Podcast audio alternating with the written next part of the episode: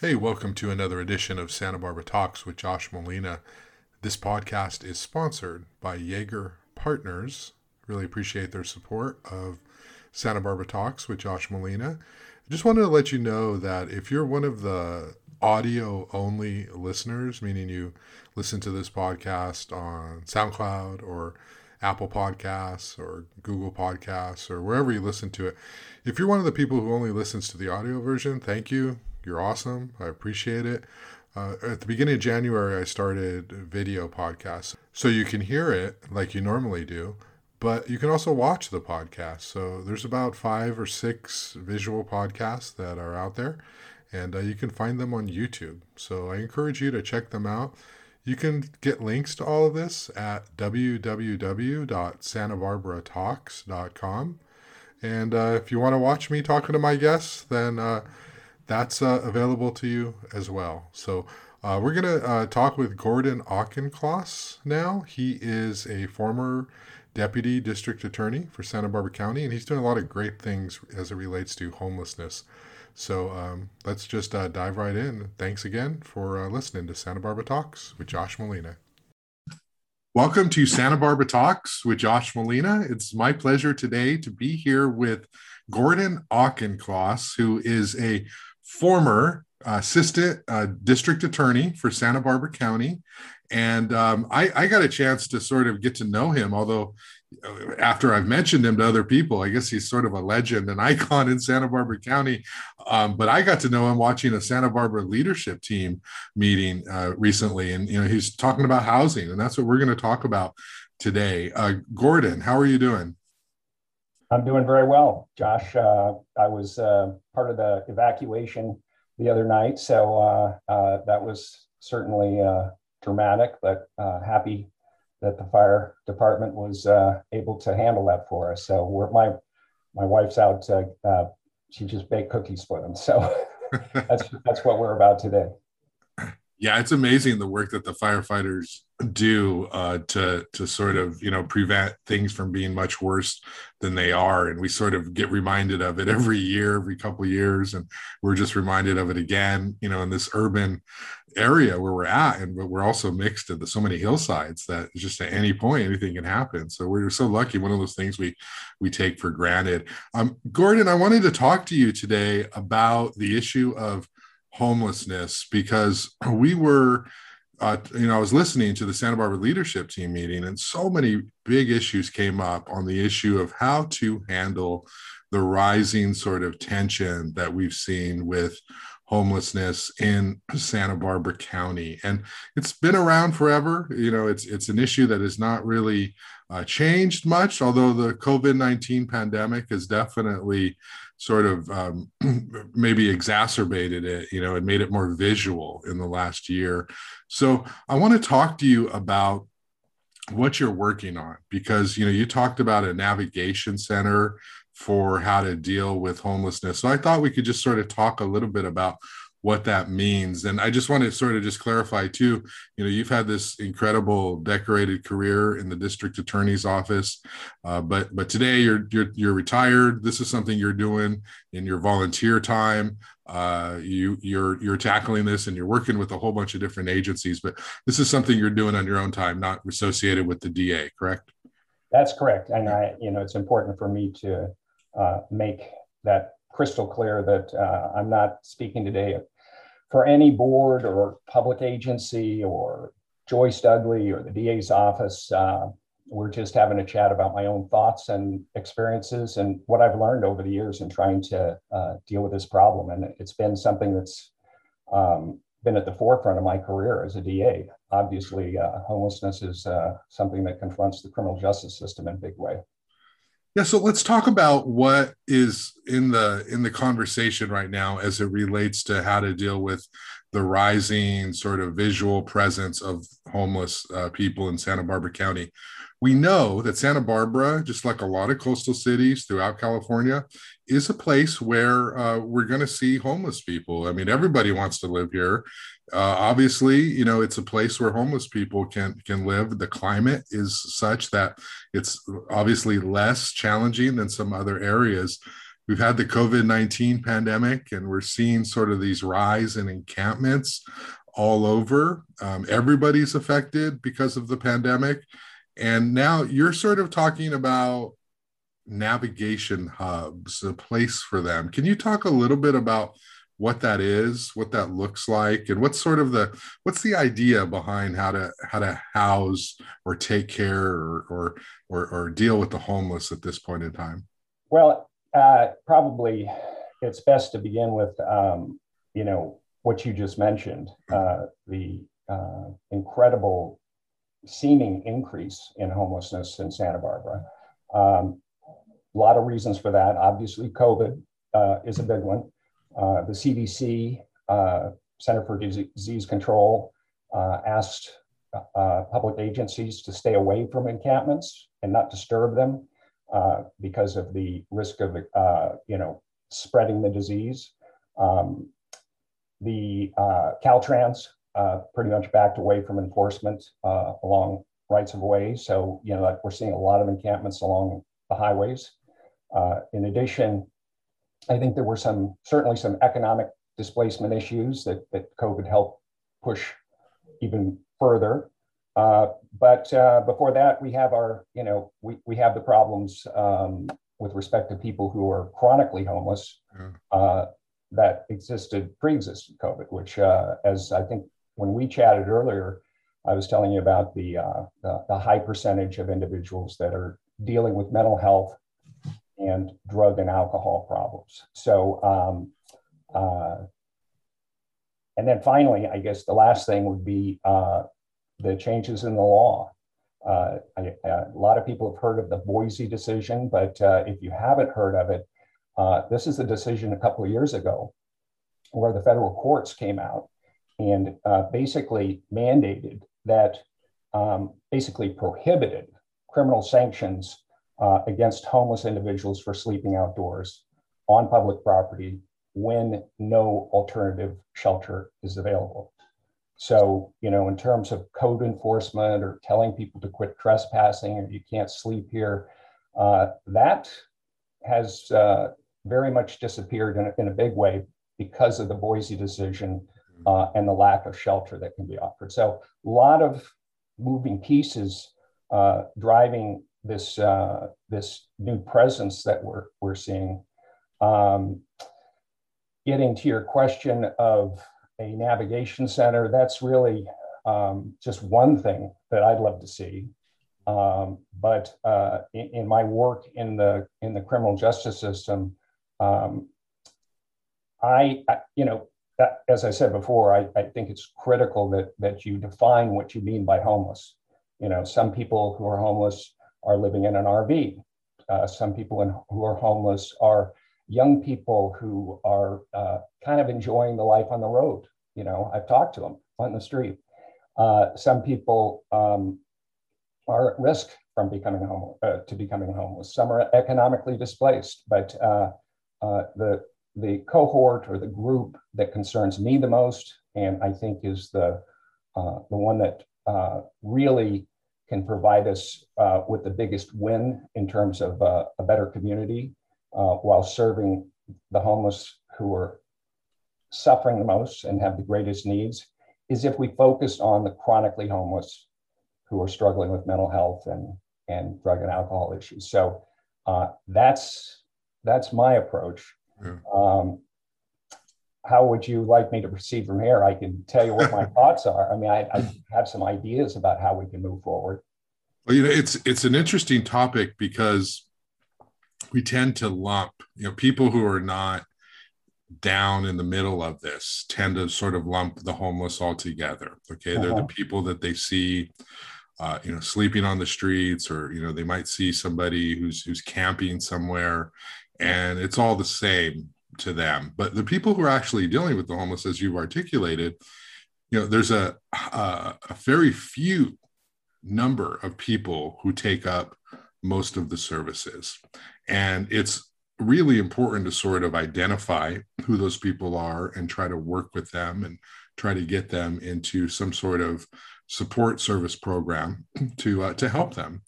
And that's really key.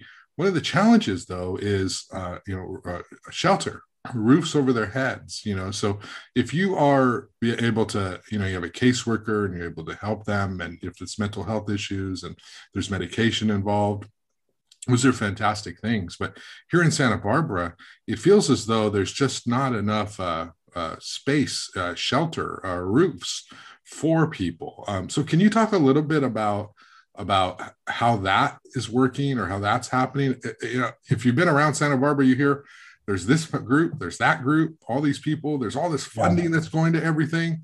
You know, we used to have a homeless day center, you know, we have PATH now. We've got all these organizations that are always talking about homelessness. But, you know, if you're a person who owns a business on State Street, or if you're a tourist, or you're local who's downtown, you're like, you know, this is still an issue here in Santa Barbara. So can you maybe sort of break it down and sort of like, what is the issue right now? And how do we actually make some progress in this regard? Well, Josh, you know, we are really blessed in Santa Barbara County to have some incredible organizations, the Rescue Mission, Salvation Army, PATH. Up in North County, we have Good Samaritan. So we have some really great shelter organizations that help us big time. And they continue to help us. So, you know, that is a relief valve for us. That being said, you know, we dramatically need to increase shelter to deal with the need.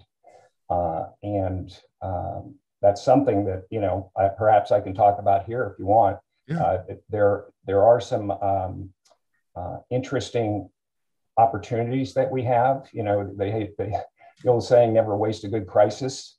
Well, we have a big crisis right now with the encampments. There's been an overwhelming increase in the number of them. We know that they represent health and safety risks that we have to address urgently and immediately.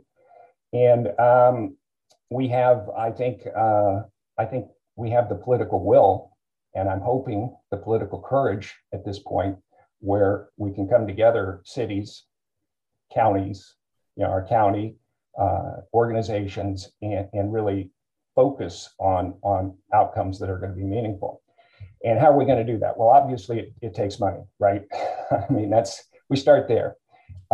And there are some great opportunities right now, incredible opportunities we've never had before. You've heard about the $12 billion that's coming down from Sacramento, Governor Newsom's plan, and we'll see how that shakes out, because we don't really know how those dollars are going to be allocated. But another great source of dollars for us to deal with this problem is the American Rescue Plan Act, which is coming from Washington, ARPA, you know, $2 trillion. That's a chunk of change. And that's going to make its way down to individual counties and individual cities. And Santa Barbara County, as I understand it, is scheduled to receive upwards of $170 million in ARPA money. Now that's for COVID relief. That just doesn't flow into the homeless coffers. But the language in the bill, as I read it, and as I think others are reading it, does allow us to use those funds to mitigate homelessness.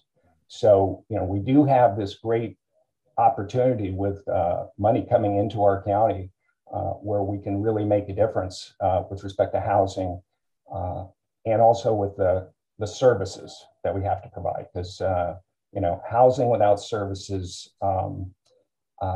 is really putting a Band-Aid on the problem. I mean, it's obviously we need the housing part, but wraparound services I think are critical, and the county I think recognizes that, and so do the providers. So the money part of it is, you know, we need more. It's certainly not enough. It's not enough to fix all the problems we need. So we're going to have to align our spending with things that where we can do the most good. But in terms of opportunity to make a change, you know, today's the day. And I think I think there's a lot of good that's going to come of the next few months in terms of our use of these funds and planning on how to use them effectively. What is the concept behind the navigation center? What would that look like in terms of having housing and services for homeless individuals? I feel as though with the recent visual awareness of the encampments, if you drive on Highway 101, you're going to see the encampments. And if you sort of look for them sort of around the bushes around Highway 1, you'll be surprised at how many you see. We just had the fire. It was not started, as far as I know, by an encampment, but we do know that a lot of these fires start because people are trying to stay warm or they're trying to cook in these encampments. So I feel as though there's going to be an added sort of pressure to do something quick so that we don't have this urban disaster. What is the concept behind the navigation center and what would that look like?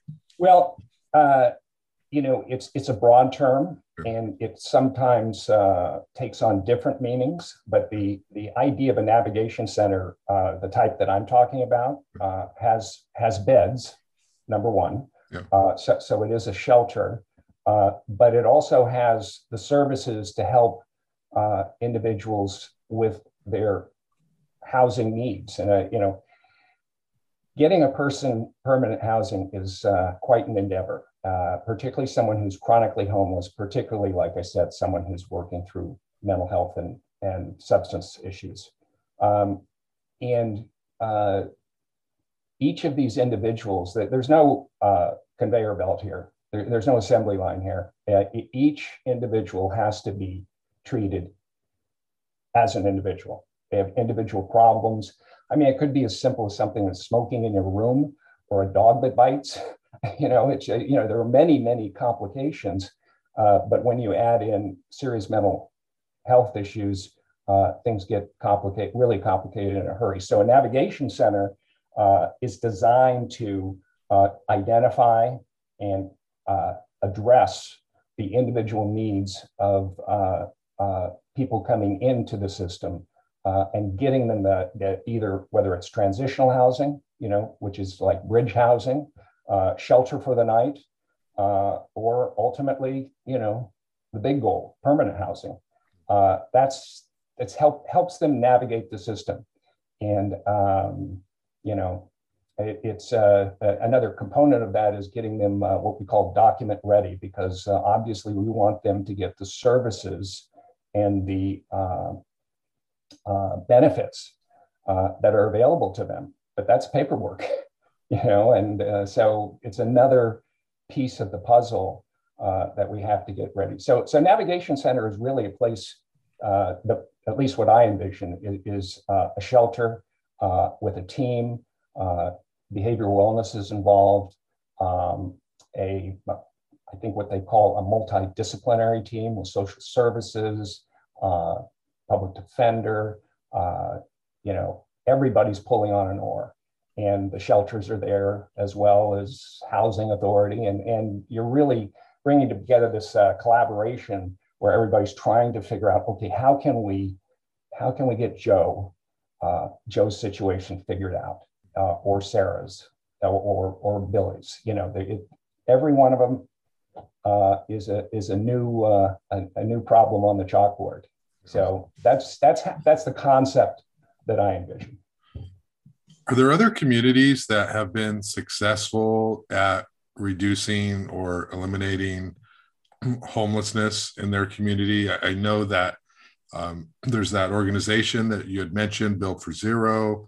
Are there solutions out there? Are there models that Santa Barbara County can look to and say, let's do that? And that's just, you know, that's the $1 million question right there. I think, you know, there have been so many efforts in the last decade to heal the problem of homelessness. As you probably know, we had a 10-year plan to end homelessness that started back in 2006. And I've read that plan, and it's a good plan in my mind. I thought it was well written, and I liked the approach. I don't know if the resources were sufficient, But I do know, I did some research on this recently, and back in the early 2000s, it was George W. Bush who came up with the notion of housing first. And 230 cities and counties signed a 10-year plan to end homelessness using the housing first model. And since then, we've doubled our capacity. But unfortunately, none of those communities was successful in truly ending chronic homelessness. Mm-hmm. Not to say that they weren't great efforts and they weren't important efforts, and they made a difference. I'm not criticizing that they were not good things. They were, absolutely.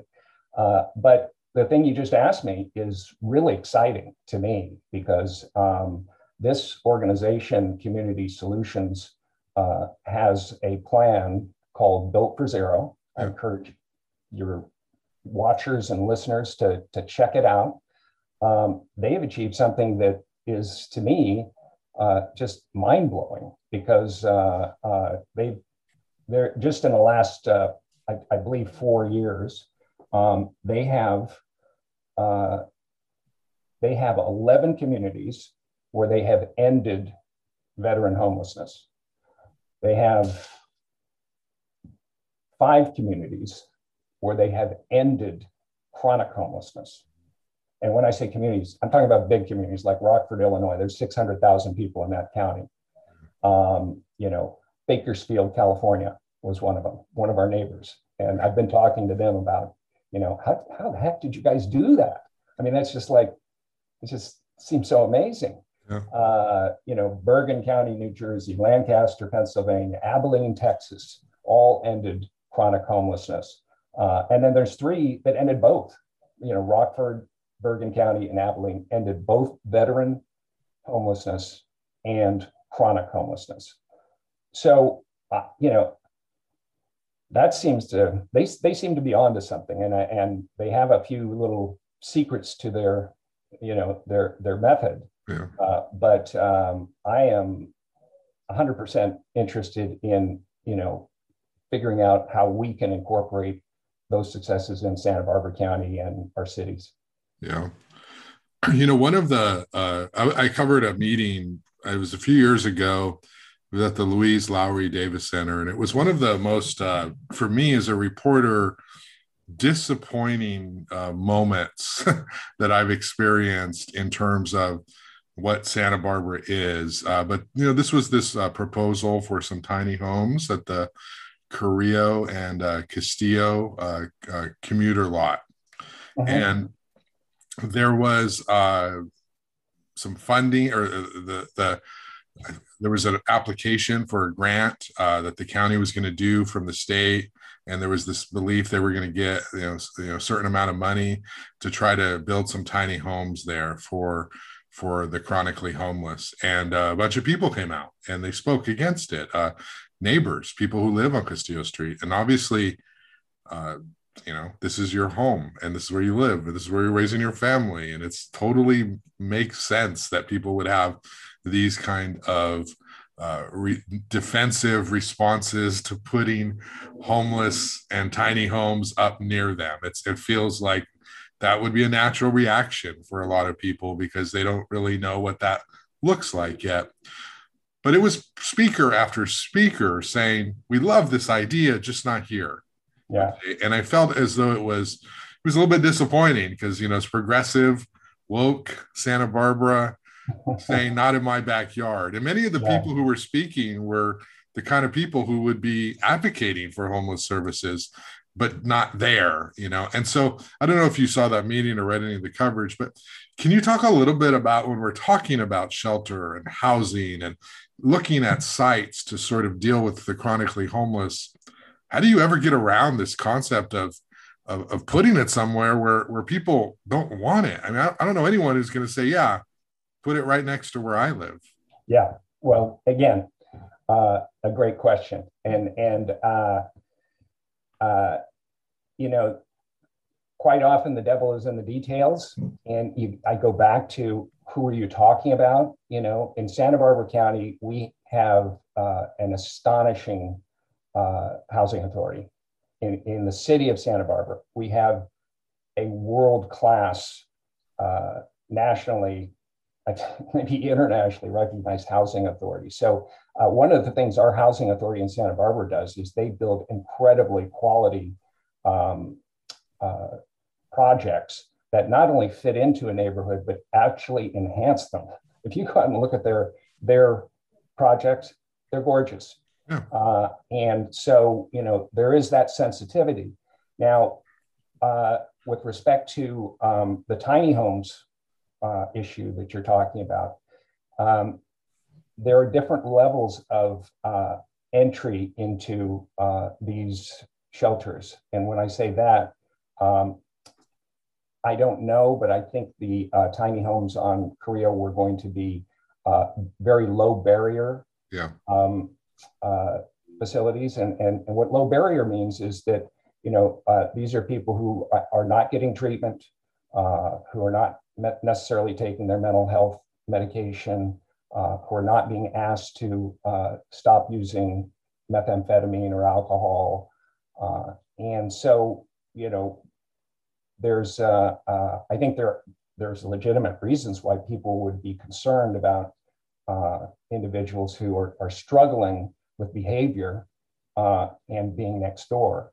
You know, I think it's, this is anecdotal. I don't even know if it's, you know, I just heard this, but that, you know, at the Carrillo housing project across the street that housed homeless people, they didn't want it there either. So, I mean, you know, the thing you're talking about, everybody, I get it. And I don't think we should, be critical because people want their neighborhood safe and peaceful.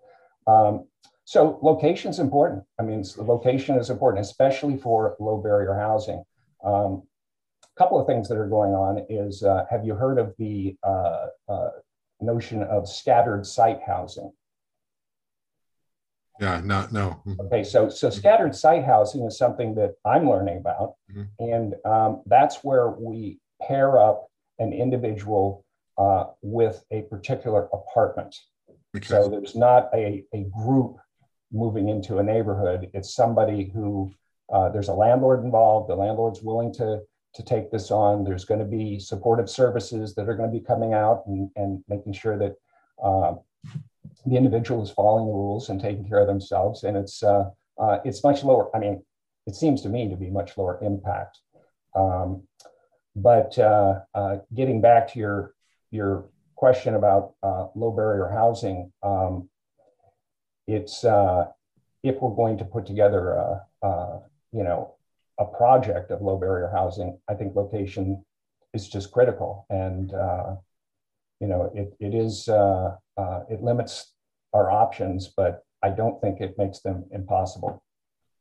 You know, when you were talking about the funding coming from the state of California and the federal government, is the funding for construction?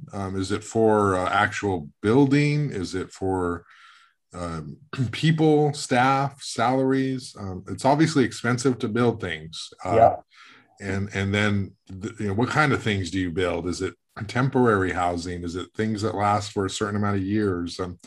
What's the funding sort of connection between actual structures or portable homes? Yeah, well, so not my area of expertise, but the way I understand it, there are different pots of money for different problems. Mm-hmm. There's some money that's designed more for people who are struggling with economic displacement. In other words, they're not chronically homeless. They're looking at losing their apartment because the breadwinner lost his job or her job. So there are things like rapid rehousing to keep people who lose their place, get them immediately back into housing so they don't develop into, you know, a chronically homeless or, you know, extended homeless. There's diversion programs. There are prevention programs. So there is money that moves towards at the other end of the continuum for individuals who are not normally homeless and have the ability to be employed and make money. And you know, we need to help them, give them a helping hand to get out of their economic problem. But then there's, you know, money on the other end of it. And the, you know, when we talk about something like the, like a navigation center or a center for, you know, lower barrier or bridge housing or what have you, that money typically quite often has a component of wraparound services that's essential. So, and in my experience, the services can cost as much as the housing.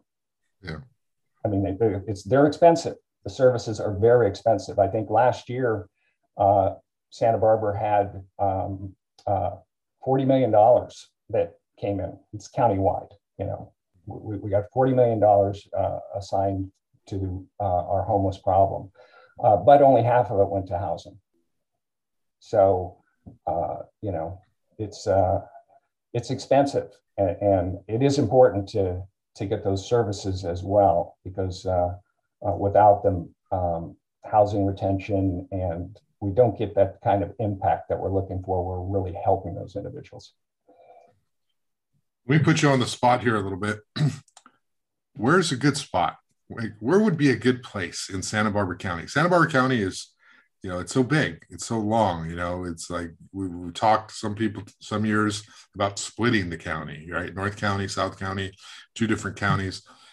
If we had a navigation center, if we had a place, a piece of land where you could have this kind of housing and you could tie it to services, and it's a place where neighborhoods aren't going to get upset because it's too close to where they're trying to raise their families, you know, perfect world. Where is that piece of land? Where does that exist? You know, you and I were talking the other day about, you know, Isla Vista and sort of the encampments that popped up there. You know, so it's like something like that, you know, in Isla Vista is causing problems, you know? Yeah. So like, what is, where could you put something like this? Well, you know, you have to be an optimist if you're going to engage in fighting for the homeless. But I do think there's a path forward. And as you know, my goal is, you know, we need to have our parks protected. We need to have our downtown corridors where people feel safe and where there's not public health and concerns about, you know, being approached, and, you know, we need to have our beaches and, you know, our highways and train right-of-ways, you know, safe where people are not going to get hurt. So we need that, and we need to protect and help the homeless and be compassionate and provide shelter for them. So in working with both of those things, I do think there's a path forward. And my approach right now, the one you saw me talking about at the leadership forum, was a collaboration. We do have a very, very wealthy, a very, you know, generous population. They'd love to see.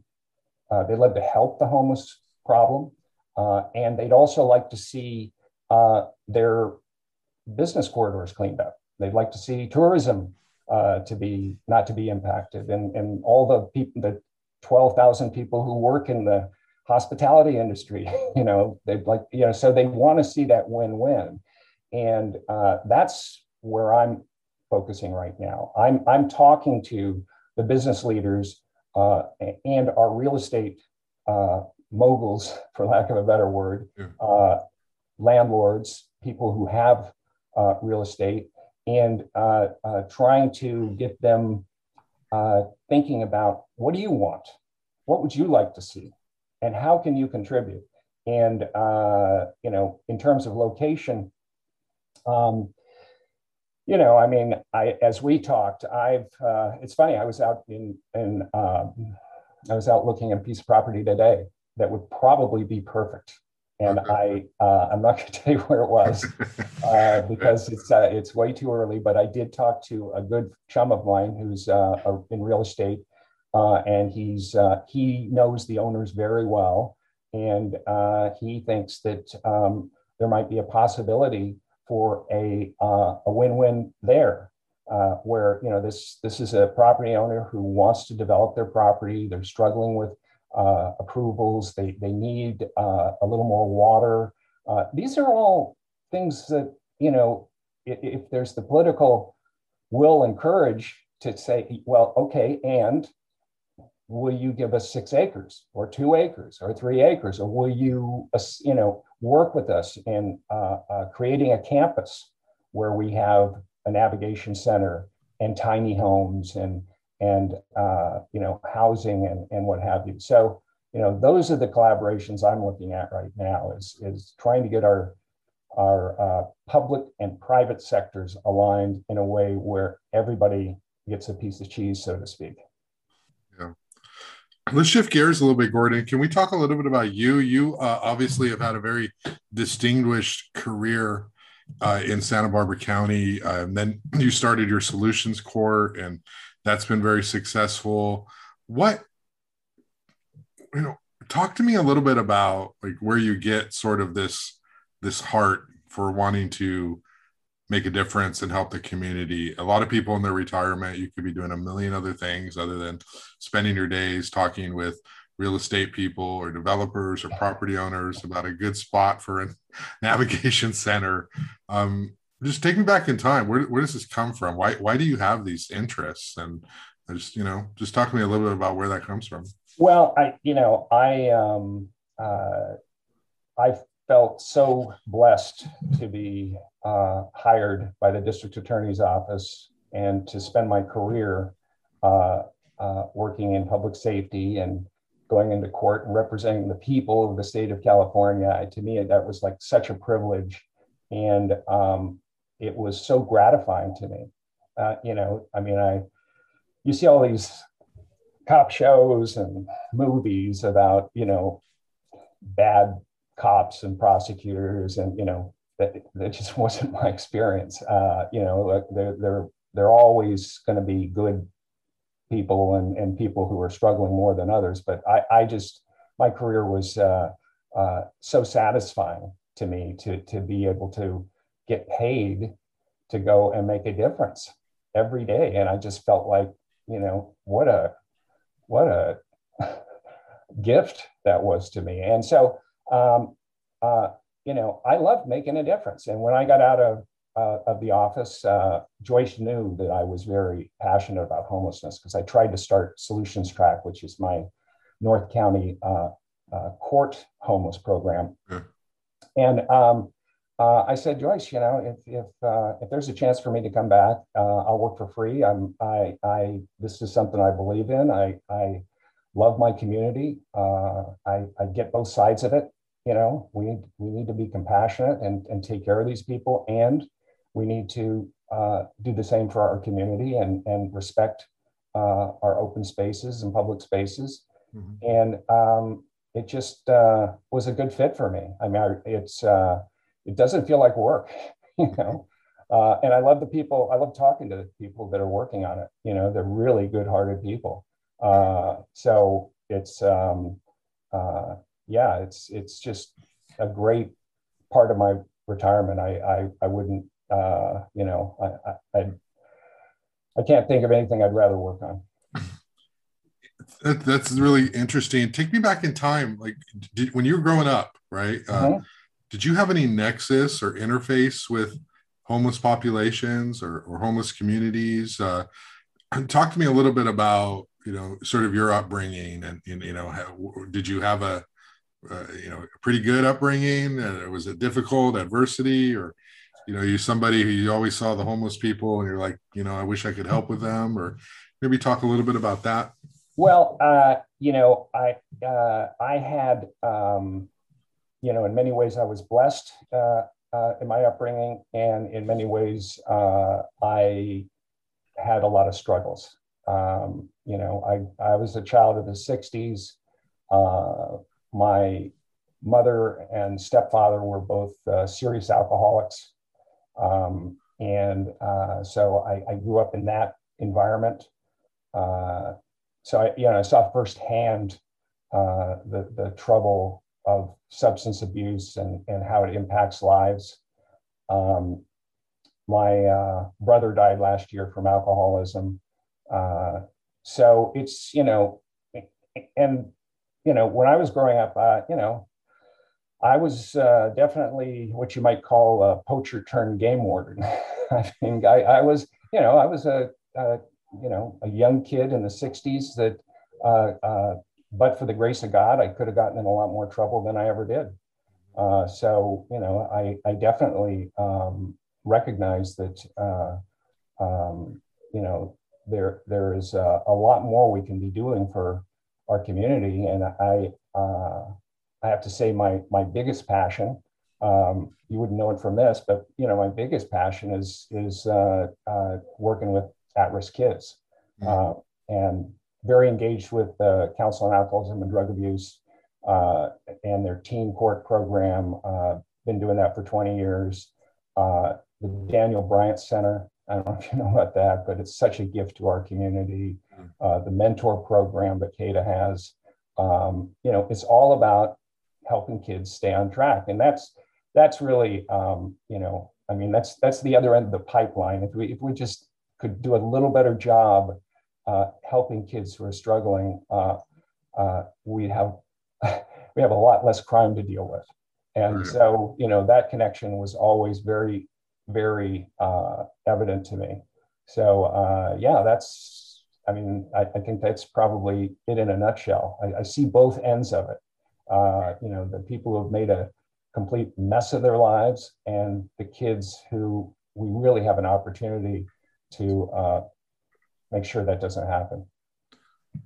Yeah, I grew up in, I like to say Goleta, but really all over Goleta, Santa Barbara. My parents were renters, so we moved often.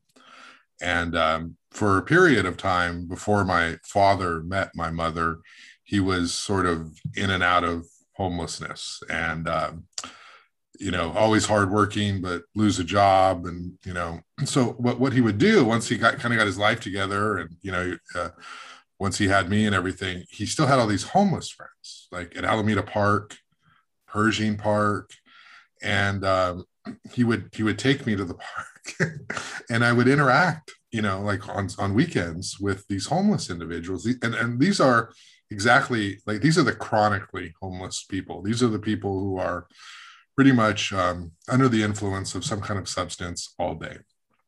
But it's funny because I do have sort of fond memories of this because, we would play cards, and they would talk to me about their life stories and, how they got into this situation. And they would always say, don't ever start using drugs. Don't ever start drinking. You're going to be a good one, And so they were always trying to pass on these lessons, but it's interesting because I remember those days, and you're just kind of hanging out and, sort of interacting with them in a way that's not like, oh, I'm scared, but you're just kind of a person, but sadly you live on the streets, And so, and if you go to Alameda Park today, you still, you see the same thing, there's a lot of homeless people there and of course, Pershing Park. So, I think that, these things that we're dealing with, we've dealt with them for a long time, or we've sort of just figured out a way to coexist and make it all work. And the encampments issue has been such a big deal because it's so visual. And it's, for me, it's very sad. You just see these individuals and all their stuff. And they're like, holy cow. I get upset if I come home and I don't remember where my toothbrush is or something. Like that's such a very low level kind of inconvenience. And then you have these other people who just their homes are constantly changing. And I guess, I wanted to sort of ask you about, there's some really harsh opinions about homelessness in the community. There are people who just they're fed up, they have zero tolerance. The Santa Barbara recently said, hey, we want to expand our sit-lie ordinance to parts of Milpas Street. And even though the Boise decision said it's pretty much not enforceable because you don't have any other place for them to go, there are people who say, well, why don't we just do this throughout the whole city? Just get them out of Santa Barbara, And so Can you talk a little bit about the importance of approaching this situation in a non-emotional way? I mean, these aren't people who you know, they're mentally ill. These aren't bad people who want to be living in this environment. You do hear that. Oh, they just want to be homeless. They don't want to work. They make a lot of money panhandling, you know, and I guess there's probably some of those individuals, but can you talk about the importance of seeing this problem as this is all of us. We need to come to a solution. It's not about let's get that person or that guy out of town. You know, how important is attitude in approaching this situation and working together and taking sort of the emotion out of how to reach a solution with it? Well, I have to say I fall somewhere in the middle of that. Mm-hmm. For instance, with encampments, they're so dangerous that I don't think we're going to be in a good position to engage in the 19 to 20 contacts that normally occur before, you know, of street work. Before you get someone moved, it's there definitely needs to be outreach. Yeah. You know, for instance, if we dismantle a dangerous encampment, I mean, job one, outreach. Get in there, start talking to them. They probably know them anyway. Most of our outreach workers, but get in there and start explaining to them, here's what's happening. It's too dangerous. It's too, it's unhealthy for you to be in here. And we're going to, we're going to have to clean up the encampment, and then give them notice, plenty of notice. I mean, more the better, but you know, it could be 72 hours. It could be a week. It could be two, whatever, but give them notice and say, here's the date. Then reach out to them with shelter and say, and we want to provide you with shelter. I mean, another thing I'd like to do, and I'm not sure how much traction this is going to get, but I'd like to see us have safe camping, where we not only offer shelter, but if you want to sleep in your tent, you can sleep in your tent, and we're going to have it in a place where you're not going to be defecating on the ground outside your tent. There's going to be sanitation there. We're going to have people there to help you and give you services and showers, if even, So I do think it's going to be one of these things where there will be what they call, code enforcement. To remove people who are trespassing in dangerous areas that are fire hazards, and you could get killed by a train or a semi. I think there is going to be kind of a middle ground there, but absolutely we absolutely need to approach it with compassion, and we have to approach it with alternatives and choices and dignity. When I say dignity, I mean not just put people in a big tent with a bunch of beds. Yeah. You know, they need a place to store their stuff. You know, if they have a dog that has to be taken care of, we need to be mindful of maybe their partner or what have you, especially mindful of their health needs. So approach it from a pure compassion point of view. And I do think the, society and our communities should be directing our homeless to safe shelter. And I think that's where there's a responsibility on both sides. You know, there is responsibility for the homeless to take advantage when they can of the safe shelter. And there are exceptions that, they're struggling so much with mental health issues that they're freaked out by that. Yeah. So there's no perfect outcome for everybody. But I do think for the majority, we can navigate them into shelters. And it's our job to do that. And not just say, leave people sleeping wherever they want to sleep. That's not good for the community. It's not good for the homeless. So. Yeah, and you talk to the downtown business owners, of course, you know, and that's their big issue is we can have our private security remove them from our property, but then if they're out on State Street on the public property, well, what good is that then if they're blocking an entrance? I want to ask you one more thing before we wrap up. I touched on it earlier, but Isla Vista, you know, we've had those encampments pop up in Isla Vista during the pandemic. What do you think of that situation? And is there an out to that other than, you know, just going in there and removing them? Well, you know, it's complicated. I was actually out there today. When I was doing my rounds, looking at some real estate, and you know, I was just checking up on it and seeing it because I hadn't been there in a few weeks. But you know, Isla Vista has been a great opportunity for me to have an upfront view of what happens when you have low barrier housing in the middle of a community that just takes over the park. That encampment is particularly troublesome. The fentanyl use out there and methamphetamine use is, it's off the charts. I mean, it's, you know, I've seen buckets of syringes that they've collected when they do a cleanup. And, you know, when you have drug problems and homeless individuals, you're going to have theft problems. And so, you know, bicycle theft out there has just been rampant, as well as all other types of theft. So, and then, you know, some crazy behavior that many of the students have seen that nobody should have to see. So it's been an interesting experiment because we did put tiny homes out there, as you know. You know, we put pallet shelters, 20 pallet shelters out there.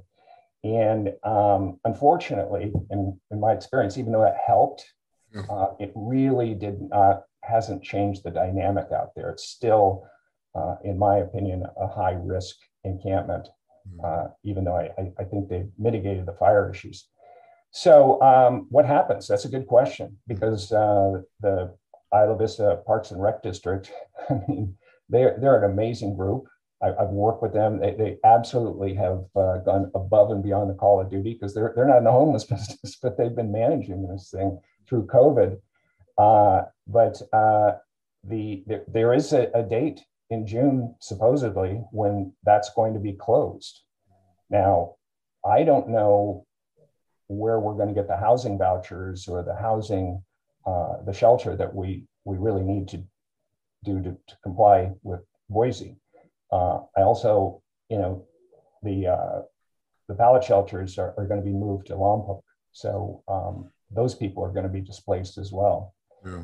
So I chatted up my friends out there today, and they're all scratching their heads still. They don't know what's going to happen in June.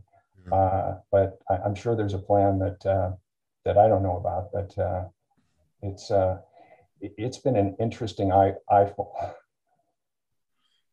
Well, Gordon, I really appreciate you taking time to talk about all the good work that you're involved with and all the organizations you're working with and everything you're doing to help sort of be part of the solution to this challenge that we're facing with homelessness in the community. Because, you know, there's a lot of people who are doing stuff, and it looks like you're really trying to help people come together and pull together and sort of be working on a solution that maybe we'll see some progress. And so, you know, kudos to you for just tremendous amount of volunteer work you're doing on this issue. It's not easy. It's not glorious at all, but you care a lot. And I think, you know, we owe it to you to, you know, appreciate everything that you're doing. Good luck going forward. Really appreciate that, Josh. And you, I think, you know, a good place to end is what you just said. If we pull together, I mean, there are a lot of resources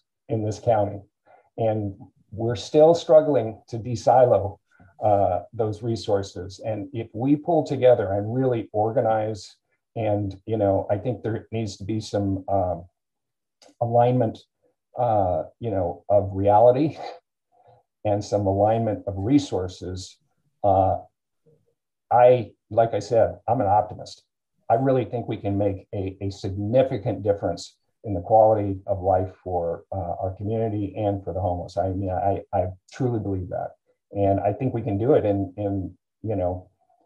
in short order, given the great resources we have to move quickly with money and some of these great, housing opportunities that can go up quickly. Yeah, we got to be optimistic, right? Eventually, we'll figure it out. And these other communities, the functional zero is really something to look at as well. So thanks a lot, Gordon Auchincloss, for your time. Appreciate it, and good luck to you. Thank you, Josh, for inviting me. It was great to chat with you. All right. Thank you. Take care.